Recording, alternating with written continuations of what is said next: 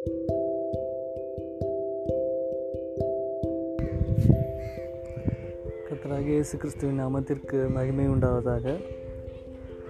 கர்த்தருக்கு பிரியமான எனது அருமை சகோதர சகோதரிகளுக்கு என்னுடைய இந்த இனிய மாலை வணக்கத்தை தெரிவித்துக் கொள்கிறேன். மீண்டுமாக நான் இந்த ஆங்கர் ஆடியோ வழியில் உங்களை சந்திப்பேன் என்பதை நான் நினைத்து பார்க்கவில்லை. நான் ஏற்கனவே கூறினது போன்று எனக்கு அது அவ்வளவாக பேசி பரிச்சயம் இல்லை ஒரு போதகரை போன்றோ ஒரு பிரசங்கியை போன்றோ நான் இதுவரை பிரசங்கித்து பேசி பழக்கமில்லை. காரணம் என்னுடைய ஊழியம் அதுவல்ல. நான் ஊழியக்காரனும் அல்ல.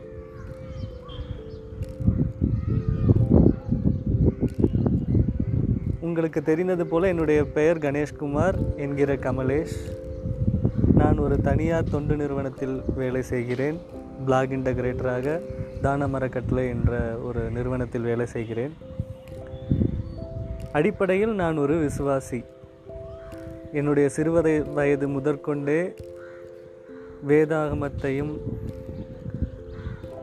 ஜெபிப்பது மற்றும் என்னுடைய அம்மாவின் சிறுவயது தொடர் முதற்கொண்டு நான் வேதாகம கதைகள் கேட்பது அம்மா அப்பாவுடன் சேர்ந்து ஜெபிப்பது. எனக்கு தாத்தாவும் கூட இருந்தார் எங்கள் அம்மாவுடைய அப்பா. ஸோ இவ்வாறாக தான் என்னுடைய வாழ்க்கை நகர்ந்து கொண்டிருந்தது. கிட்டத்தட்ட இரண்டாவது வகுப்பு படிக்கும் பொழுது எனக்கு ஒரு எங்கள் குடும்பத்தினருக்கு மிகவும் நெருக்கமான ஒரு ஊழியக்காரர். அவர் அப்பொழுதுதான் புதிதாக ஊழியம் செய்ய தொடங்கிய காலம். எங்களுடைய குடும்பத்திற்கு அழைப்பு வந்து நாங்கள் அதில் சிறிது காலம் ஒரு மாதம் என்றால் மாதத்திற்கு ஒரு முறை அந்த சபைக்கு சென்று வந்திருக்கிறோம். பிறகு பல காரணங்களால் அந்த ஒரு ஊழியரின் சில நடவடிக்கைகள் பிடிக்காமல் நாங்கள் அதனிலிருந்து வெளியே வர வேண்டியதாயிற்று. இருப்பினும் கர்த்தர் எங்கள் மீது கிருபையுடன் எங்களுடைய விசுவாசத்தை பாதுகாத்து எங்களை ஆவிக்குரிய ரீதியாக வழிநடத்தி வேதாகமத்தை படிக்க தூண்டுவதும் ஜெபிக்க தூண்டுவதுமாக நாங்கள் இவ்வாறாக கர்த்தரால் போஷிக்கப்பட்டு வந்திருக்கிறோம். இவ்வளவு காலமாக ஒரு இருபது ஆண்டுகள் இருக்கும் என நம்புகிறேன். கர்த்தருக்கு மகிமை உண்டாவதாக. எனவே நான் அப்பொழுது சபைக்கு சென்றிருந்த காலங்களில் மிகவும் ஆச்சரியமான விஷயங்கள் நிறைய நான் கேள்விப்பட்டதுண்டு. நான் ஆர்வமாக கவனித்துக் கொண்டிருப்பேன். நிறைய புது புது ரகசியங்கள் எக்கச்சக்கமான விஷயங்கள். உதாரணத்திற்காக உலக ஆரம்பித்த முதற்கொண்டு இந்த உலகம் எவ்வாறு சிருஷ்டிக்கப்பட்டது? அந்த வேதாகமத்தில் அந்த ஆரம்ப காலங்களில் உள்ள அந்த ஆதாம் மேவால் ஏதேன் தோட்டத்தில் நடந்த அந்த ரகசியங்கள் என்ன? பிறகு தீர்க்கதரிசிகளின் காலம். அதன் பிறகு கிறிஸ்துவின் பிறப்பு.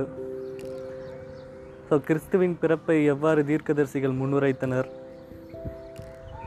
அதன் பிறகு கிறிஸ்து எவ்வாறு நம்முடைய பாவங்களுக்காக மறித்து மீண்டும் மூன்றாம் நாளில் உயிர் பெற்று மறுபடியும் அவருடைய சீஷர்கள் மத்தியில் அவர் உயிரோடு இருப்பதாக தன்னை நிரூபித்து சீஷர்களாகிய அப்போஸ்தரர்கள் மூலமாக எப்படி சுவிசேஷம் பிரசங்கிக்கப்பட்டு அதன் பிறகு காலங்கள் எவ்வாறு நகர்ந்து சபை எப்படி உருமாற்றம் பெற்று சபை காலங்கள் ஏழு சபை காலங்கள் நடந்து கடைசி நாட்களில் தீர்க்கதரிசியாக வில்லியம் மரியன் பிரென்ஹாம் நம்முடைய அருமை சகோதரர் வெளிப்பட்டு இப்பொழுது நாம் வாழ்ந்து கொண்டிருக்கிற காலம் என்ன? இனி என்னெல்லாம் நடக்கப் போகிறது என்பதை பற்றியெல்லாம் அந்த நாட்களிலேயே ஒரு சில இன்ட்ரொடக்ஷன் மாதிரி கிடைத்த பொழுது மிகவும் ஆச்சரியமாக இருக்கும். இதில் நிறைய விஷயங்கள் வந்து அவர் சொல்லி சொல்லாமல் விட்ட காலங்கள் நிறைய விஷயங்கள் இருக்குது ஸோ இதெல்லாம் நம்மளுக்கு யார் அப்புறம் போதிக்க போகிறாங்க அப்படிங்கிற மாதிரியான ஒரு ஏக்கம் இருந்தது.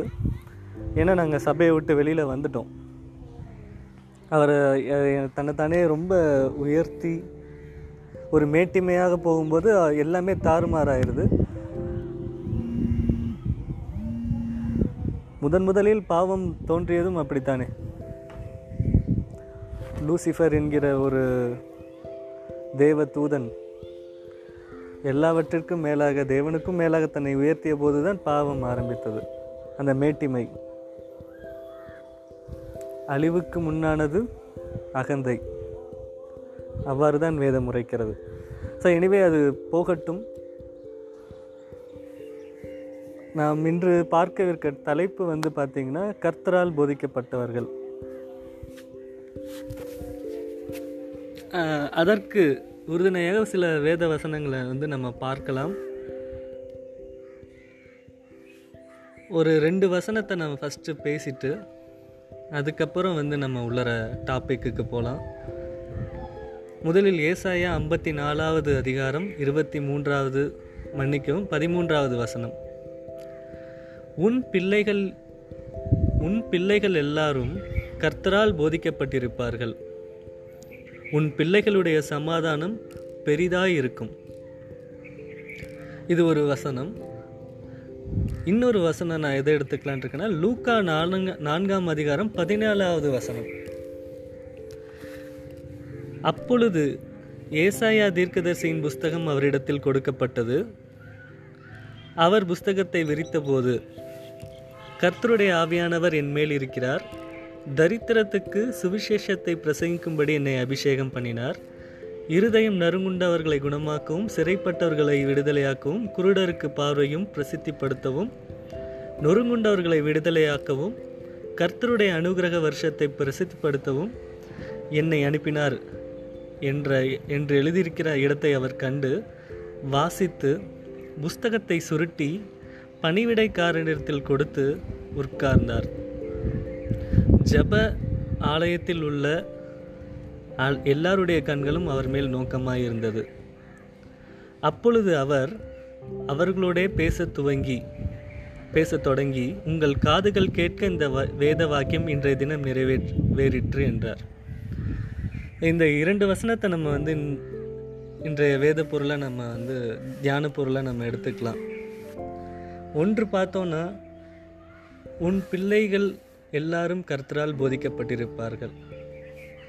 உன் பிள்ளைகளுடைய சமாதானம் பெரிதாக இருக்கும் அப்படிங்கிற வேத வாக்கியம் இன்னொரு வேத வாக்கியம் உங்கள் காதுகள் கேட்க இந்த வேத வாக்கியம் இன்றைய தினம் நிறைவேறிற்று அப்படிங்கிற ஒரு வேத வாக்கியம் என்னன்னு பார்த்தோன்னா இப்போ நான் எல்லாருக்கும் வந்து எளிமையாகவே நான் சில விஷயங்கள் சொல்லணும்னு ஆசைப்பட்றேன். நான் ஏற்கனவே சொன்னது போல் நான் போதகர் கிடையாது. போதகராக இருக்கணுங்கிற ஆசையும் எனக்கு சின்ன வயசுலேருந்து இல்லை. அதுக்கான அழைப்பும் எனக்கு இருக்கான்னு எனக்கு தெரியாது. நான் அது மாதிரி ட்ரை பண்ணுறதெல்லாம் நான் பண்ண மாட்டேன். ஏன்னா அப்படி நான் போதகர்னு சொன்னால் நான் ஒரு மாய்மானக்காரனாக இருப்பேன். எனக்கு அதெல்லாம் இல்லை. நான் வந்து வெளிப்படையாகவே சொல்கிறேன் நான் போதகர் இல்லை ஆனால் எனக்கு ஒரு போதகரை தெரியும். யார் அந்த போதகர்?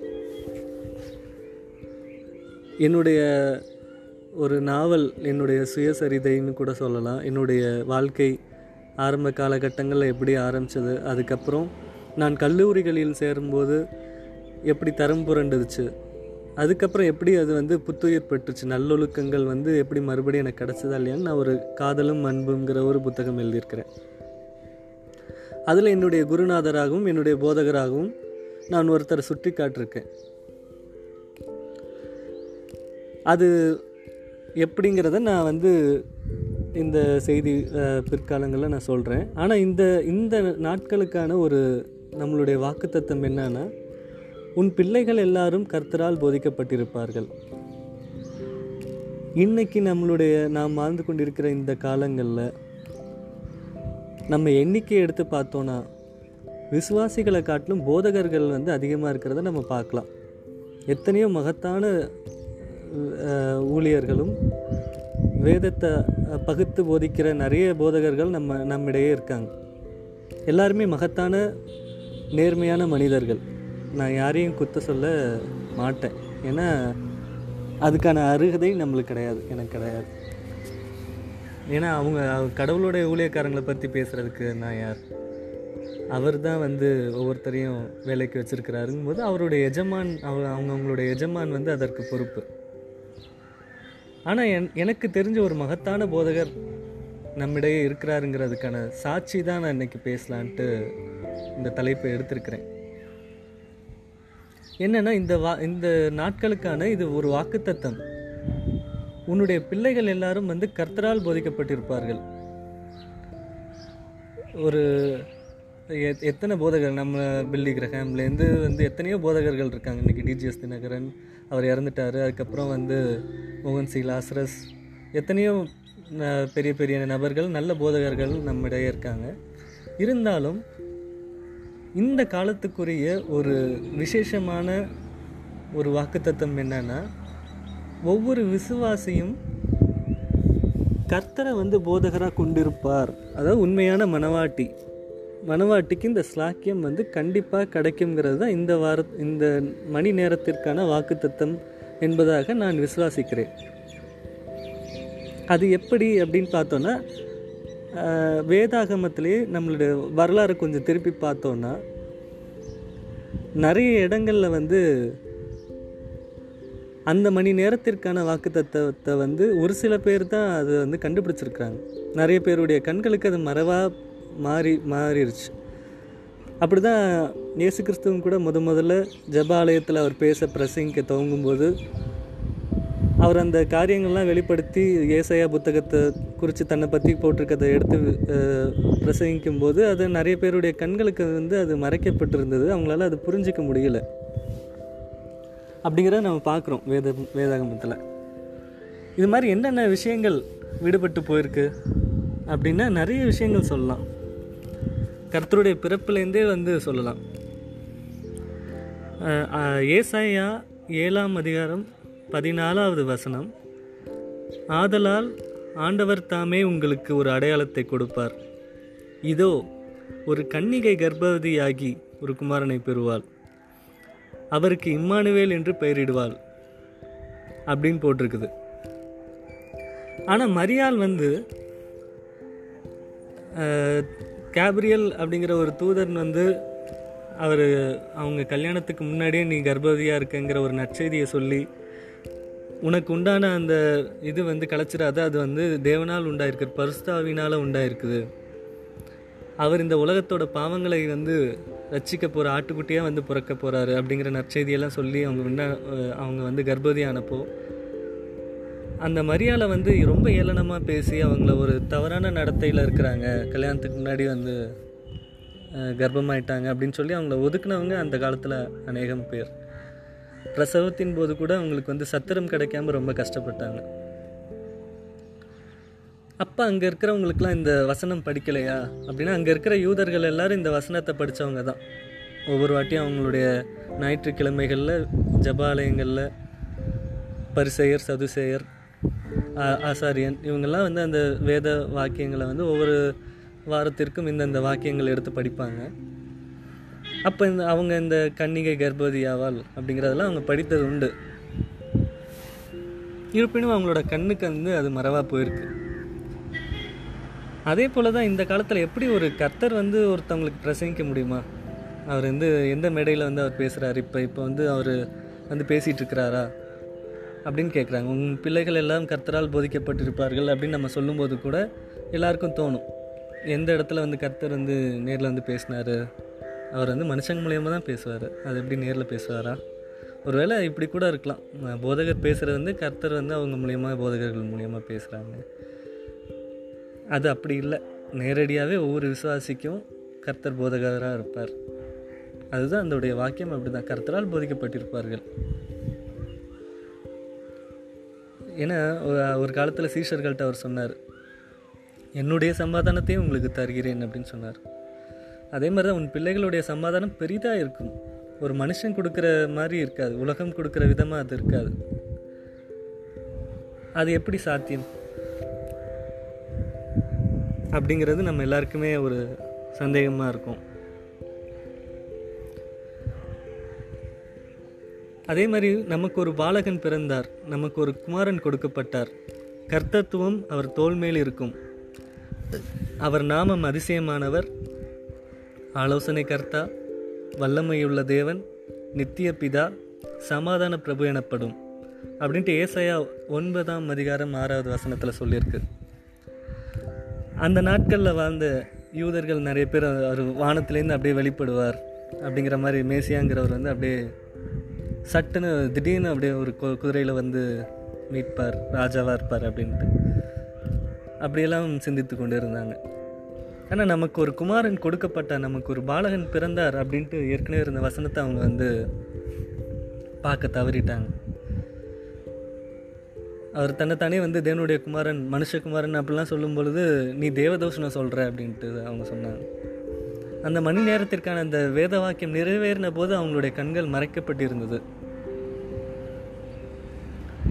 அவர் அடிக்கப்படும் போது சிலுவையில் வந்து அடிக்கப்பட்டார். அதுக்கு முத வாரம் கூட அந்த ஏசாயா புத்தகத்தில் இருந்த வசனங்களை வந்து ஜபாலயங்களில் படிச்சிருப்பாங்க.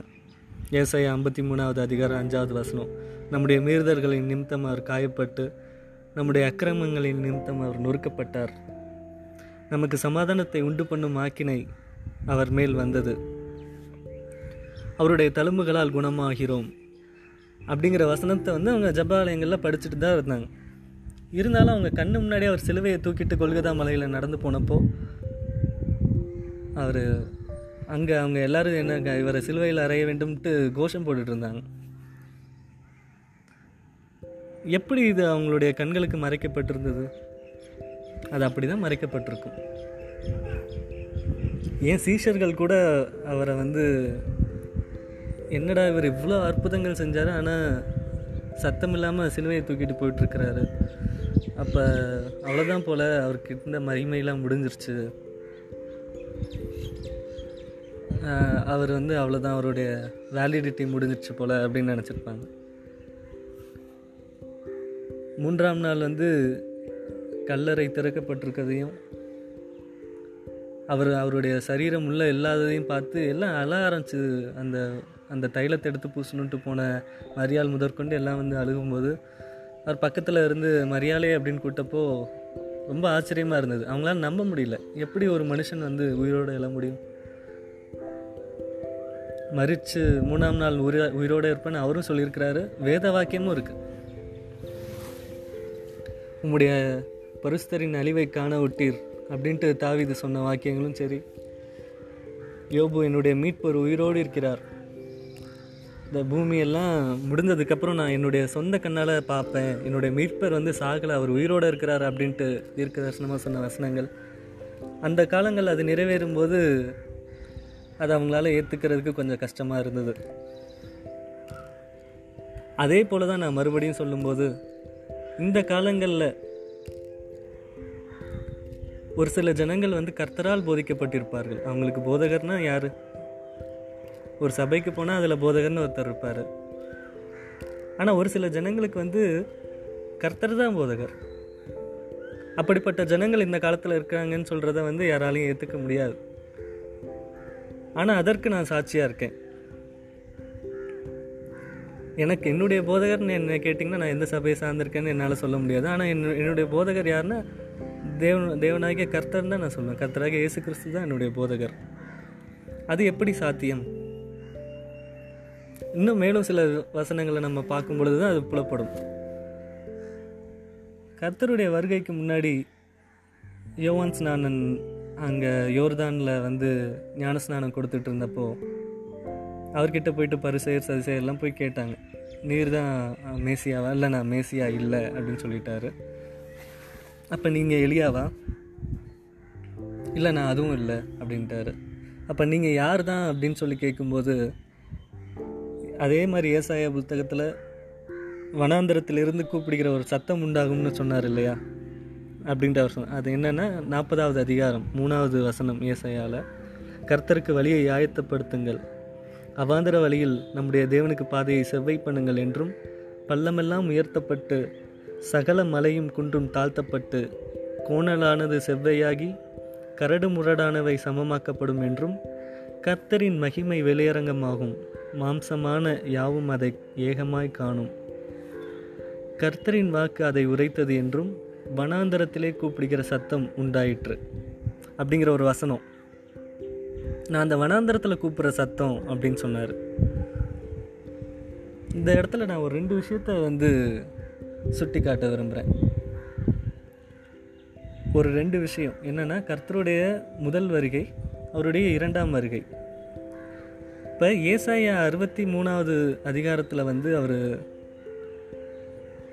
ஒரு ரெண்டு மூணு வசனங்கள் இருக்குது கத்தராகிய தேவனுடைய ஆவியானவர் என் மேல் இருக்கிறார். சிறுமைப்பட்டவர்களுக்கு சுவிசேஷத்தை அறிவிக்க கர்த்தரினை அபிஷேகம் பண்ணினார். இருதயம் நொறுங்குண்டவர்களுக்கும் காய காயங்கட்டுதலையும் சிறுமைப்பட்டவர்களுக்கு விடுதலையும் கட்டுண்டல கட்டுண்டலவர்களுக்கு கட்டவிழ்த்தலையும் கூறவும் கர்த்தருடைய அனுகிரக வருஷத்தை நம்முடைய தேவன் நீதியை சரிக்கட்டும் நாளையும் கூறவும் துயரப்பட்ட அனைவரை அனைவருக்கும் ஆறுதல் செய்யவும் சியோனிலே துயரப்பட்டவர்களை சீர்படுத்தவும் அவர்களுக்கு சாம்பலுக்கு பதிலாக சிங் சிங்காரத்தையும் துயரத்துக்கு பதிலாக ஆனந்த தைலத்தையும் ஒடுங்கின ஆ- ஆவிக்கு பதிலாக துதியின் உடையையும் கொடுக்கவும் என்னை அவர் அனுப்பினார் அவர் என்னை அனுப்பினார். அவர்கள் கர்த்தர் தம்முடைய மகிமைக்கென்று நாட்டின நிதி நீதியின் விருட்சங்கள் எனப்படுவார்கள் அப்படிங்கிற மூன்று வசனங்கள் வந்து அதில் இருக்குது ஆனால் அன்னைக்கு அவர் வந்து ஏசாயாவோட புத்தகத்தை எடுத்து ப படிக்கும் பொழுது அவருடைய முதல் வருகைக்கு உண்டான வசனங்களை மட்டும் படிச்சுட்டு மீதியை மூடி வச்சிருவார். அதை மட்டும் படிச்சுட்டு உங்கள் காதுகள் கேட்க இந்த வேத வாக்கியம் நிறைவேறிற்று அப்படின்னு சொல்லிடுவார் அப்படின்னா மீதி வந்து இரண்டாம் வருகைக்கு உண்டானது அப்படின்ட்டு அவர் வந்து விட்டு வச்சிருக்கிறார் அதை. அன்னைக்கு அவர் படிக்கலை அதை. அதே போல தான் மல்கியால வந்து ரெண்டு விஷயங்கள் இருக்கு. இதோ கர்த்தருடைய பெரிதும் பயங்கரமான நாள் வருகிறதற்கு முன்னே உங்களிடத்திற்கு எளியா தீர்க்கதரிசியை அனுப்புகிறேன். நான் வந்து பூமியை சங்கரத்தால் அடிக்காதபடிக்கு அவன் பிதாக்களுடைய இருதயத்தை பிள்ளைகளிடத்திற்கும் பிள்ளைகளுடைய இருதயத்தை அவர்கள் பிதாக்களிடத்திற்கும் திருப்புவான். மல்கிய நாலாம் அதிகாரம் ஐந்து மற்றும் ஆறு வசனங்கள்.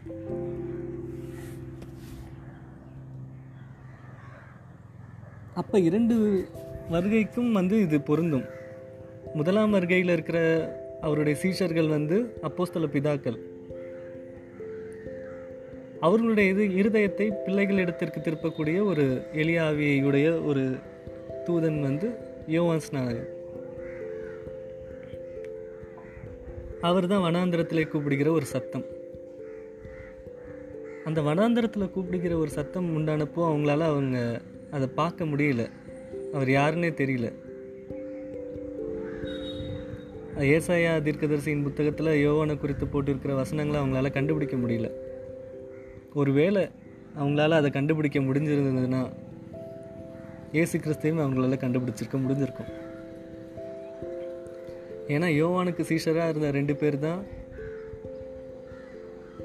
யோவான் வந்து இயேசு கிறிஸ்துவுக்கு ஞானஸ்நானம் கொடுத்தப்ப அவர் பின்னாடி போனாங்க. அதில் ஒன்று யோவான் மற்றொன்று அந்திரேயான்னு நினைக்கிறேன். ஸோ எனவே வந்து அவங்க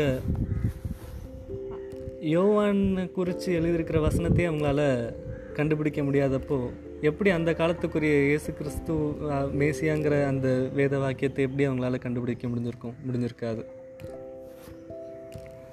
அதே போல தான் இன்னொரு ஒரு வசனமும் இருக்கு.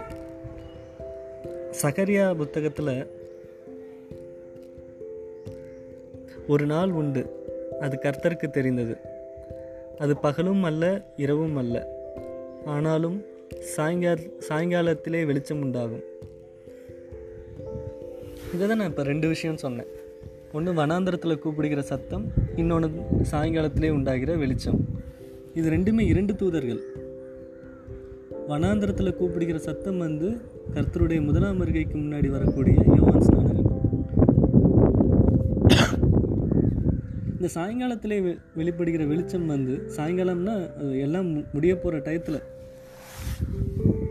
அடுத்து உலகம் வந்து இருண்ட காலத்திற்கு போகக்கூடிய அந்த சமயத்தில் உண்டாகக்கூடிய ஒரு வெளிச்சம். அந்த சாயங்கால செய்தியாளன் யாருன்னு நம்மளால் கண்டுபிடிக்க முடியலன்னா இந்த காலத்திற்குரிய வாக்குத்தத்தம் என்னங்கிறதையும் நம்மளால் கண்டுபிடிக்க முடியாது.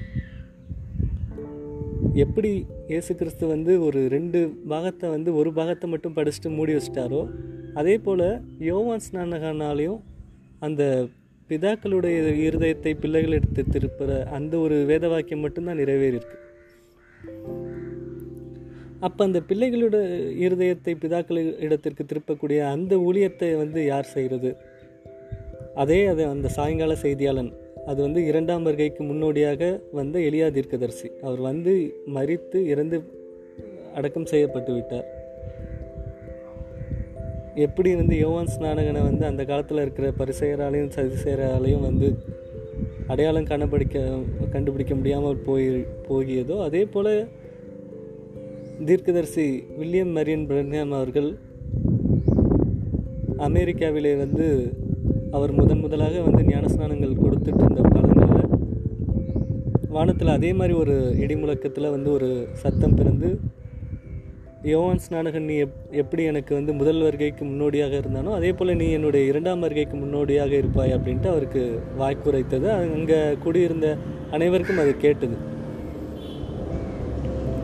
அவரை நம்மளால் புரிஞ்சிக்க முடியலன்னா அவர் வந்து அவர் தான் அந்த பிள்ளைகளுடைய இருதயத்தை பிதாக்கள் இடத்திற்கு திருப்பக்கூடிய ஊழியத்தை வந்து கர்த்தர் அவருக்கு கொடுத்திருந்தார். யோமான் ஸ்நானகன் வந்து பிரசங்கிச்சப்போ மனம் திரும்புங்கள். தேவனுடைய ராஜ்யம் சமீபமாக இருக்கிறது அப்படின்னு ஆரம்பித்தார் அப்பா போஸ்தல பிதாக்களுடைய அந்த சீஷர்களுடைய இருதயம் வந்து கடைசி காலங்களுக்கு திருப்பப்பட்டது. கர்த்தர் அப்போஸ்தலர் நடவடிக்கைகள் ஒன்றாம் அதிகாரத்தில் அவர் முதன் முதலாக வந்து வானத்துக்கு எடுத்துக்கொள்ளப்பட்ட போது அங்கே குழுமி இருந்த நானூறு பேர் அந்த சீஷர்கள் அப்போஸ்தல பிதாக்கள் வந்து என்ன கேட்டாங்கன்னா தேவனே இப்போ தான் நீங்கள் வந்து ராஜ்யத்தை எங்களுக்கு கொடுக்க போகிறீங்களா அப்படின்னு சொல்லி கேட்டாங்க. அவங்களுடைய மனம் ஃபுல்லாக வந்து இப்போ முடிய போகிற சமயங்களுக்கு திருப்பப்பட்டிருந்தது. இரண்டாவது யோவான் ஸ்நானகன் ஆகிய பிரன்ஹாம் வந்து பிரசங்கிக்கப்பட் பிரசங்கிக்க ஆரம்பித்தப்போ அவர் வந்து ஆதி காலங்களுக்கு போயிட்டார். ஏதேன் தோட்டத்தில் நடந்த பாவம் என்ன? சர்பத்தின் வித்து. அவங்க உண்மையிலே ஆப்பிள் தான் சாப்பிட்டாங்களா? இப்போ இருக்கிற போதகர்கள்லாம் கேட்டால் அப்படி தான் சொல்லுவாங்க. அது கனின்ட்டு. ஆனால் அது கனி இல்லை அது ஒரு செயல். அந்த வேதாகமம் ஆரம்பத்திலிருந்து தொடங்கி கடைசி வரைக்கும் முடியக்கூடிய அனைத்து ரகசியங்களையும் வெளிப்படுத்தக்கூடிய ஒரு மகத்தான ஊழியம் வந்து அந்த இரண்டாவது யோவான்ஸ் நாடகனாகிய தீர்க்கதரிசி வில்லியம் மரியன் பிரங்காம்க்கு அந்த ஊழியத்தை வந்து கர்த்தர் வல்லமையை கொடுத்திருந்தார். அப்பொழுதுதான் பிள்ளைகளுடைய இருதயம் பிதாக்களுடைய இருதயத்திற்கு திருப்பப்பட்டது.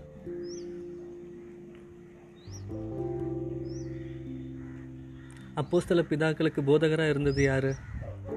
கர்த்தராகிய இயேசு கிறிஸ்து அவர் எல்லாருமே ரபி அவங்களுக்கு சீஷர்களுக்கு போதகர் யார்? அவர் தான்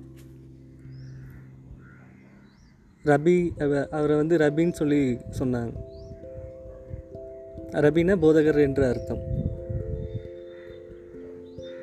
இப்போ இருக்கிற பிள்ளைகளுடைய இருதயமும் பிதாக்களுடைய இருதயத்தை திருப்பப்பட்டதுக்கு அப்புறம் இப்போ பிள்ளைகளுடைய இருதயம் வந்து பிள்ளைகளுடைய இருதயம் இல்லை இது பிதாக்களுடைய இருதயத்திற்கு திருப்பப்பட்டாச்சு. ஹார்ட் டிரான்ஸ்பிளான்டேஷன் மாதிரி இது கிட்டத்தட்ட. இப்போ இவங்களுக்கு இருக்கிற நினைவுகள் எல்லாம் வந்து அவங்களுக்கு இருக்கிற நினைவுகளுக்கு ஒத்ததான ஒரு நினைவு. இப்போ அப்படி உங்களுடைய மெமரி எடுத்து இன்னொருத்தவங்களுக்கு ட்ரான்ஸ் ட்ரான்ஸ்ஃபர்மேஷன் பண்ணால் எப்படி இருக்கும்? அது மாதிரி கிட்டத்தட்ட. பிதாக்கள் வந்து யாரால் போதிக்கப்பட்டிருந்தாங்க? கத்தராக இயேசு கிறிஸ்துவனால் ஒரு சின்ன சின்ன உண்மையிலேருந்து அவர் ஆரம்பித்தார் பெருசாலாம் ஒரு மனுஷன் வந்து விதையை எடுத்துகிட்டு போனால் ஒரு மனுஷன் வந்து கப்பலில் வந்து இப்போ இதை தூக்கி போட்டான். அப்படி தான் அவருடைய போதகங்கள் இருந்தது.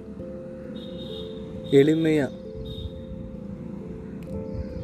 அப்படிப்பட்டதான ஒரு எளிமையான சுவிசேஷத்தை வந்து இன்றைக்கி இருக்கிற பிள்ளைகள் இந்த மணவாட்டி பிள்ளைகள் வந்து இன்னைக்கு வந்து அடைஞ்சிருக்காங்கங்கிறதுல எந்தவித சந்தேகமும் கிடையாது.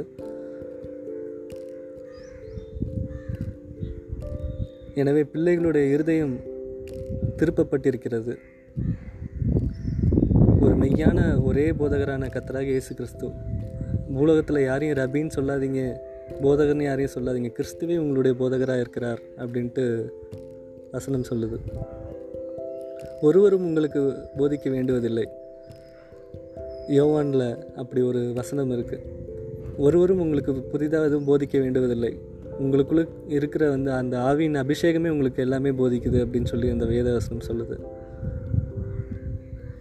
எனவே இந்த காலத்திற்குரிய ஒரு மிகப்பெரிய வாக்குத்தத்தம். உன் பிள்ளைகளுடைய உன் பிள்ளைகள் எல்லாரும் கர்த்தரால் போதிக்கப்பட்டிருப்பார்கள். இதை குறித்து இன்னும் நான் அதிகம் அதிகமாக வந்து என்னால் பேசிட்டு போயிட்டே இருக்க முடியும். நேரப்பற்றாக்குறையின் காரணமாக இந்த அரை மணி நேரத்தோடயே நான் முடிச்சுக்கிறேன். கர்த்தர் உங்களை ஆசீர்வதிப்பாராக. மேலும் நாம் ஒரு வாய்ப்பு இருக்கும்போது அதிகமாக நம்ம பேசலாம். நன்றி.